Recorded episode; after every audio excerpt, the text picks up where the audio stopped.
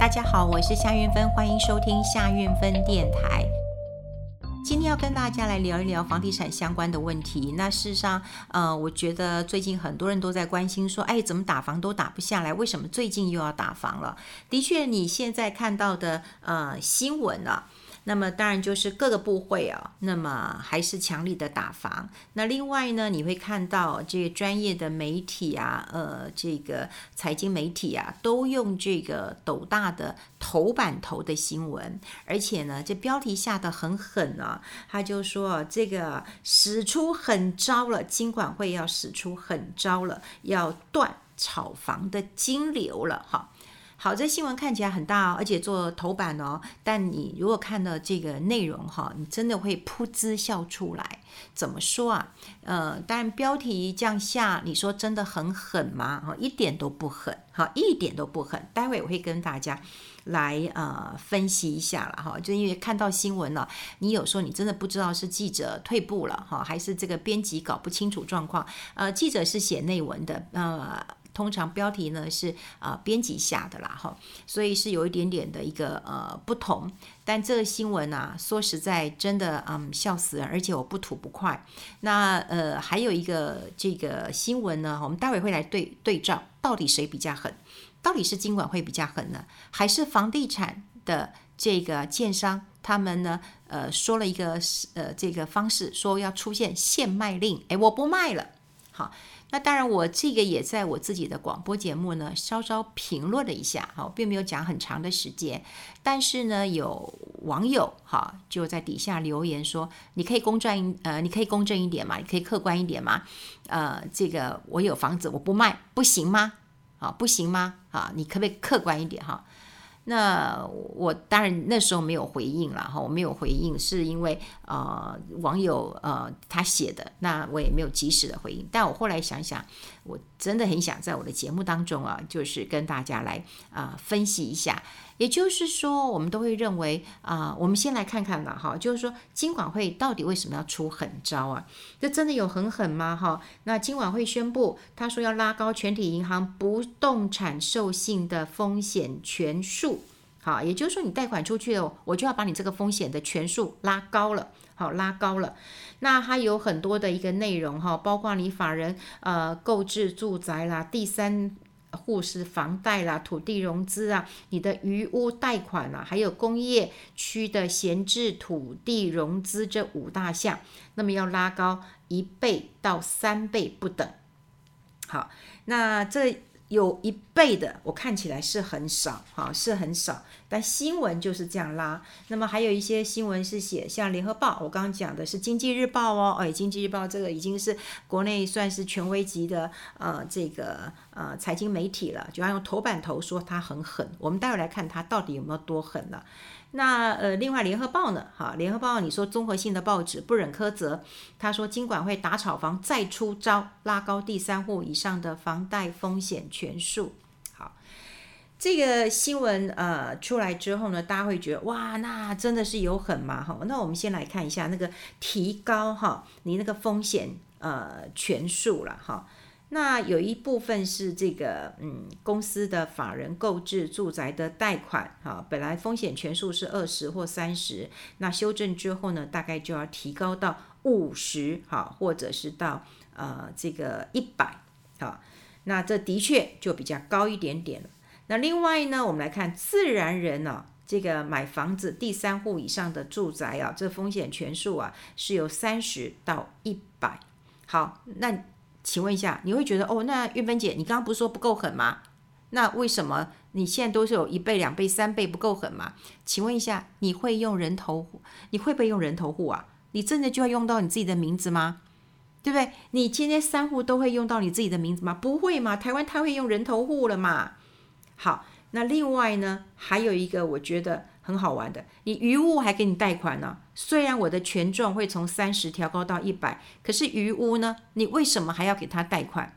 你余屋给他贷款之后，给建商贷款之后，建商现在可拽了，那么建商就会说啊，我要限卖令了，我卖太快了。好，那当然有人会质询我说，我不卖不行吗？你可以不卖，我们待会会来讲这件事情啊。我们先讲啊，金管会到底有没有很狠？我告诉各位，这一点都不狠。那为什么金管会也要这个出狠招了？说实在，各个部会都在打房。那各个部会当中啊，打房也各自较劲。因为刚开始是央行先打，那你说打房这件事情跟央行有没有关系？过去央行的确是主导打房一个很重要的呃机关，而且它的机关是独立的，地位崇高的。那另外呢，财政部、内政部还有金管会，好，这些也都是打房的单位。好，那这一些单位他们的主轴都是说要打炒房，可是呢，打了半天，我跟你讲。金管会呢，只能管银行，好，就是说，哦，银行啊，我要给你精简，因为金管会管的是银行嘛，给你精简。然后精简，如果说你一直贷款给呃这个呃房贷的话，那如果呃精简不过的话，我要重罚。好，过去也有新闻稿出来啊，说要重罚两家，结果你有没有看到？到底是哪两家？不知道。你说的重罚很好笑，你罚了多少？一百、三百万，对他们来讲，真的是一块小蛋糕。你罚一千万、两千万都还是小蛋糕，对不对？银行哎，这生意是这个那么大的一个产业，你罚一点点钱，你都说重罚。你对银行业跟对一般老百姓不一样，一般老百姓你罚个一万块钱，哇，那真是重罚了，对不对？那可能是他这个半个月的一个生活费，的确是重罚了。可是你对于银行，你罚个一千万，那真的是九牛一毛啊！好，今晚会过去对于打房，当然只能够从银行下手。那当然呢，财政部你说要打房，你叫他严领一个说，哎，囤房税，哎，他也领不出来，他觉得啊，不行啊，这个还要给我两年的时间，等你两年时间你都下台了，对不对？你干嘛需要两年的时间呢？这在我我以前节目也讲过了，也就是说。在各个部分，呃，各个部位啊，就部我们的部会了哈，我们的部会当中，你去打房啊，虽然每一个人哈都很想努力，但好像都没什么成效。于是呢，金管会又再出这个嗯狠招，好，这个狠招呢，就说啊，那我就把这个风险的权数再拉高吧。那各个新闻也都说啊，这个是一个狠招了。我看起来一点都不狠，好，一点都不狠。好，那最狠的是谁？我告诉你，最狠的。就是竟然有一些建商，他们就要出现一个限卖令。好，这个限卖令是什么意思？哎，他认为说啊，我现在的那个嗯，这个房地产呢、现在看起来后市是看好的。然后呢，另外呢，哎呦，我的那个建材成本啊，我的这个呃人工啊都涨价了。所以呢，有一些建商就说，哎，我要限卖哦，啊，限卖了，因为建商担心房子卖太快，来不及涨价。好，所以呢，就规定代销说，你一个礼拜你只能给我卖几间。那如果说你这几间卖完，你就给给我封盘吧。好，那现在包括新北、桃园、新竹都有这些建案实施这个限卖令。好，一周可以卖两户到四户。好，所以大家就会发现到说，哎，好像一周下来哈，这个呃房地产成交的量很难去放大。好，那这个新闻就有网友呛我说：“哎，我建商哎，我这个房子我盖了，我不卖不行，不行嘛？可以啊，你不要卖啊，我也不知道你卖了多少，那你不要讲啊。对，你今天说你卖完了嘛，你不要卖了嘛，你卖光了 OK 嘛？可你今天想要推出这个限卖令，这不就是你用另外一种方式在勾引你的消费者，说要买要快哦，不然我要涨价喽。”好，我这礼拜我只有两户哦，或我只有四户哦。哎，你下礼拜再买更贵哦，你下个月更更贵哦，对不对？你下两个月以后更贵哦，这个你就是操作价格嘛。在呃台湾哈，大家都会知道说，你今天如果囤货，哎，这是有罚则的，这是有罚则的，你不可以任意囤货。你说，哎，我爱买多少关关多少，这是自由经济，这是自由民主的国家，可还是规定你不能够去囤货了。特别是如果你囤的是民生。啊、哦，消费的一个物资的话，哎，我跟你讲，是你可要抓去关的。我讲的是真的。那你今天是建商，你要卖房子，你不卖房子，好，你盖好你不卖，没有人管你。那我就觉得建商或者是代销公司真的是太嚣张了，嚣张到什么程度？就跟你讲，我要现卖了，我不要卖了，我的我的我的房地产，我现在不卖，我以后更高。好，对不对？价格更高嘛。可是你想想看，建商的房子，你如果是盖好的，你根本就是用过去的一个成本来计算，你不能够预期说啊，我未来我的人力比较贵了，我的建材、我的水泥、我的钢筋都贵了，所以我必须要用以后的价格来判断了。你就这样讲，然后你再恐吓消费者，那当然了，很遗憾呐，国内也没有什么样的法规可以去罚他们，哦，这也是让我们觉得很难过的呃一件事情啦。好，那现在有很多的业者也说，哦，我现在营营建成本爆表了啊，我要暂缓开工了。好，暂缓开工了，所以也有一些是现卖，有一些也是暂缓开工了。我要先讲的一件事情就是说，哈，你们把一些建商都宠坏了，这种限卖令，政府一定要出面来，来，来管一下，对不对？你现在就是感觉上嘛，你这卖方市场就是很强嘛，对不对？很强嘛，然后你就是很嚣张嘛，那我就不卖，可不可以？那我就告诉你，我恐吓你，我价格会更高，是不是要有个囤货，或者你操纵价格哦来处理一下？那另外呢？也有很多人说，那我现在买了房子，他可能因为也是因为营建成本啊比较高哈，他们还有人说爆表了，所以要暂缓开工。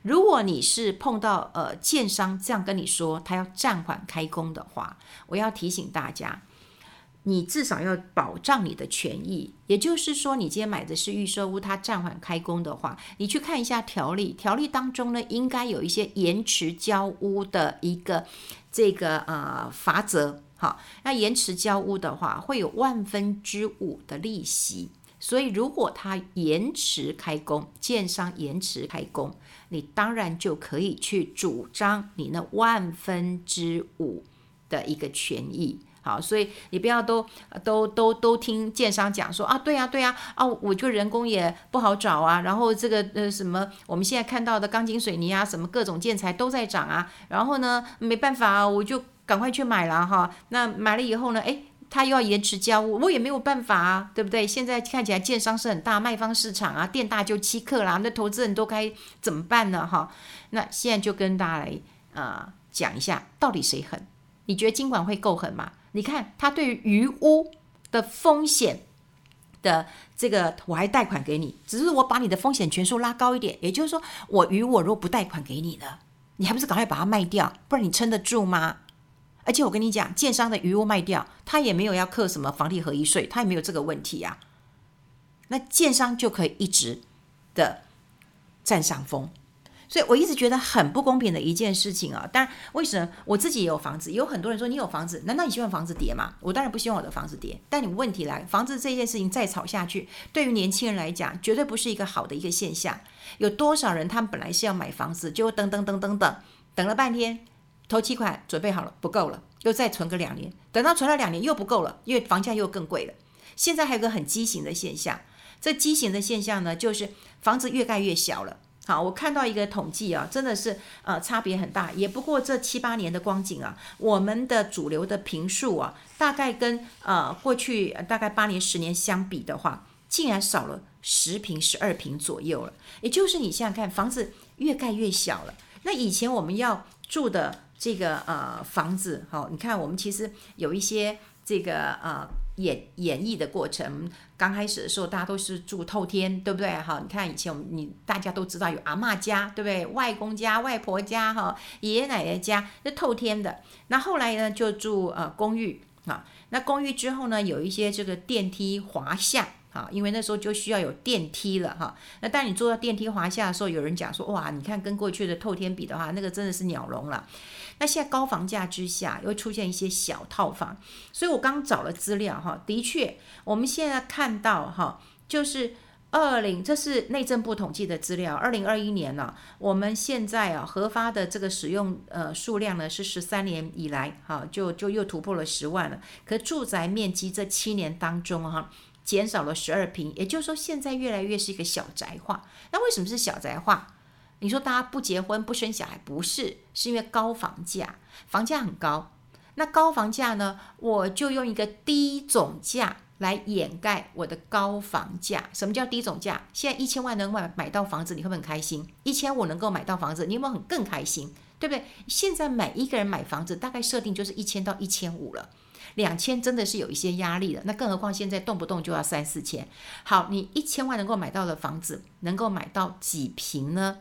你很难去算，顶多十瓶、十二瓶，你还得扣掉公社，公社二十五趴、三十趴都三十五趴都有的。所以呢，你如果去算每一瓶的单价八十万、九十万、一百万，哇，你觉得好可怕。可是，如果我今天告诉你房子才一千万呢？我有个朋友就买在呃还不错的地段，虽然是是条通啊，他说现在他们还蛮红的哈，因为受到这个大家呃喜欢啊、呃、看华灯初上哈，所以他觉得哎住在通内哈，每个人都想要去他们家看看。他的通是比较有一点外围一点，他就在呃林森跟南京啊，就在那个麦当劳附近啊。他买的时候他一千万买个十平，可他跟我说天哪！我换算下来的话，我一坪一百万哎。他说我怎么有这个胆一坪一百万？我说可是问题是低总价，你就不觉得你的高单价会这么的恐怖了？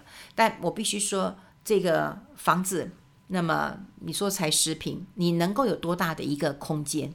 好，这个空间就是看每一个人的这个状况。他一个人住很 OK，但如果你今天要两个人住啊，比方说你结了婚，或者是你有伴，或者你要生小孩了，那以后你。你你是不是就要买个两户能够打通？好，你两户你怎么去买？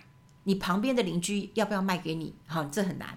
好，那你又说，那我就买预售屋好了，预售至少可以进行一下这个客变。啊，预售屋就是说他还在盖，还没盖嘛。你买的时候哈，那你就跟他讲说，哎，那我要买这两间，你帮我打通啊。然后你不要给我做一些隔间，好。然后两户呢，那时候还没有定门牌号码，你就可以变成是一户。如果你两户要打通，其实你挺麻烦的。为什么？有一些梁柱你又不能够打，对不对？然后呢，你变更了里面有没有安全上的考量？这个很重要。另外一个最现实的问题啊，我朋友在做这个呃室内设计的，他就跟我说，室内设计啊，这个当然设计费要给。另外问题在哪里呢？他说你只要能够敲敲打打就一定贵。那你想想看，你把两户打打通了，你要不要敲敲打打？要。你你这设计师要想透脑筋了，因为这个动线要怎么规划又不太一样了。好，所以呃，我刚刚要讲谁比较狠。真的谁比较狠？我跟你讲，你现在打房的没有一个够狠的，央行不够狠，金管会这一点也不够狠，这各部会都在较较劲当中，看谁能够这个建功立业，真的能够把房子打下来。问题是你们不痛不痒的，对不对？你余屋你还贷款给他，然后你说啊，我第三户我从这个风险权数三十变成百分一百百分之一百，好，提高了很多了。好，你有恐吓到我们吗？我现在恐吓到我们的是什么？你知道吗？我以前买鸡蛋，平均一个五块钱。你知道现在一个鸡蛋平均平均？好，我还有好朋友来帮我买的，因为我买鸡蛋是。呃，跟全联啊，或者是就是我去我去逛啦，我们这附近有美联社，呃，也有一个这个全联，所以我如果通常有看到我就买了，所以我比较没有固定的蛋商，但是我一个好朋友，他是固定跟蛋商买，所以他也可以最近就跟他说还要多一点，好，那他有时候买个二三十颗，分我一个十颗，你知道现在一颗蛋十块钱，五块钱到十块钱涨一倍，一倍连蛋都可以涨一倍。你的风险权数，你提高了一倍，你有吓到谁呀？你第三户提高到一倍、两倍、三倍，你也不会吓到人。为什么？因为我会用人头户，我早就规避掉了。狠的是谁？是建商。现在就还跟你玩，嚣张成这样，说我现卖哦，要买要快哦，不然的话我不卖哦，我一个礼拜只能够卖两户哦，啊，不然你下礼拜再来看看哦。这种你都不处理。还有台湾真的也很好玩，现在预售屋这么多人喜欢，但。说实在，我问过很多的房地产专家，我们的我们的这个预售屋还真的没有一个法令可以管，真的没有法条可 可以来管。前阵子就是大家说哦，管一下这个红单的一个交易了。那现在预售屋这个看起来好，这个未来哇，我什么物价也涨，通膨也来了，然后水泥啊、什么钢筋啊、什么那什么木头都在贵了，那它价格它可能就说哦，那我封盘了，我不卖了。好，他放个几年，他可以赚得更好了。那是又让很多人存了很多钱以后，他又不敢再买房子了。所以，呃，房地产最大的一个问题，好，最大的一个问题啊，真的就在于炒作的这个风气从来都没有减弱过。为什么没有减弱过？我们政府的部门太弱了。然后呢，当然呢，如果你看这个新闻，你就会知道记者也很弱，编辑也很弱，下这种标题，要是我看起来一点都不狠。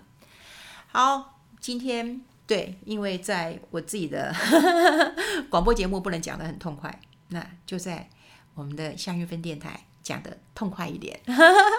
好，谢谢大家的一个聆听。大家如果嗯有一些想法，我觉得也可以跟我分享一下。还有就是呃，你们想听什么呢？呃，不管是我个人的议题，或者是你想听我跟我的特别嘉宾。啊，要谈的一个议题，那我也欢迎大家可以到我的官网 money 三六五上面给我留言，我也都会看得到的。好，谢谢大家的聆听，我们下次再见，拜拜。